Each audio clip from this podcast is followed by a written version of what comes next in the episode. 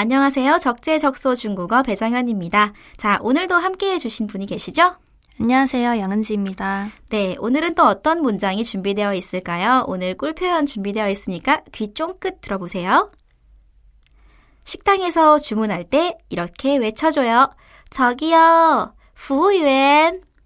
언제 어디서든 종업원을 부를 때 이렇게 외쳐주세요. 저기요, 후우유엔. 저기요, 후우유엔. 저기요, 후우유엔. 같이 불러볼까요? 후우유엔. 후우엔, 후우유엔. 후우엔. 네, 이 표현인데요. 자, 후유에는 사실 문장이라기보다는 그냥 하나의 단어에 가깝죠. 단어, 우리가 얘기하는 복무원인데요. 복무원의 앞에 있는 이 후, 복무는 우리가 뭐 군 복무하다 이런 뜻인데요. 군에서 복무한다는 게 곧 군에서 우리 국민들을 위해서 뭔가 아주 대단한 서비스를 해주시는 거잖아요. 그래서 후, 복무는 서비스란 뜻으로 해석이 되고요. 마지막 글자 위에는요. 어떤 구성원을 얘기할 때 그 원자예요. 그래서 스텝의 의미가 있거든요. 즉 서비스를 제공하는 스텝을 중국인들은 후유엔이라고 부릅니다. 어, 보통 어떤 데서는 뭐 아가씨 이렇게 부르기도 해요. 그래서 아가씨에 해당하는 小姐 小姐라는 표현도 많이 알고 계시긴 한데요.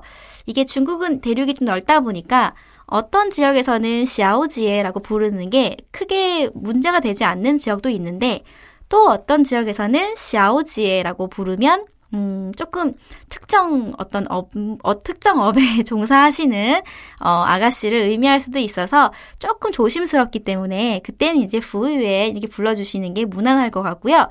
최근에 제가 들은 정보 입수한 거에 따르면 대만 지역에서는 부유엔이라고 부르는 것도 조금 이제 반가워하지 않는다고 해요.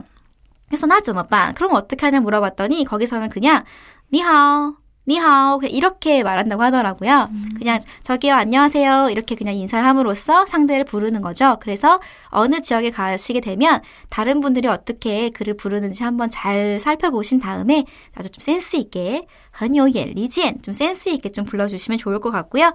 제가 있던 베이징에서는 어, 어떤 데서든 문제 없이 저기요 하고 부를 때 후유엔 썼었거든요. 네 여기 교재와 같이 여러분들 일단은 부유엔 익혀놓으시면 활용도가 높을 것 같습니다. 자, 그리고 이제 부유엔을 불렀으면 그 다음에는 뭘 해야겠죠? 음식을 주문해야 네, 그렇죠. 음식을 시켜야겠죠. 자, 음식을 시키는 건 이렇게 말하면 됩니다. 点菜.点菜.点菜. 네, 이게 주문하다라는 표현이고요. 그 다음에는 음식을 시켰어요. 근데 먹고 모자라는 거예요. 메뉴판 또 달라고 해야 돼. 메뉴판을 달라고 한번 해볼게요. 请给我菜单. 请给我菜单.请给我菜单.请给我菜单. 네, 请자는 빼도 괜찮습니다. 给我菜单.给我菜单. 이게 메뉴판 주세요라는 표현이고요. 자, 마지막. 메뉴판을 봤는데 한자밖에 없어서 잘 모르겠는 거예요. 그러면 한번 추천을 좀 받아볼게요. 请推荐一下.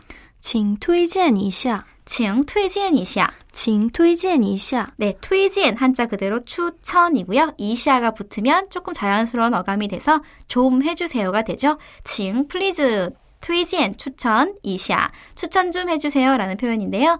음, 중국의 服务员이 추천한 요리는 음, 비싼 요리가 좀 많더라고요. 음. 네, 메뉴를 잘 보시고 혹은 이렇게 요새 블로그에도 좋은 정보들이 많으니까 꼭 확인해 주셨으면 좋겠습니다. 자, 마지막으로 우리 종업원 분을 좀 불러볼게요. 저기요, 후유엔. 후유엔. 한 번 더, 후유엔. 후유엔. 네, 고생하셨습니다.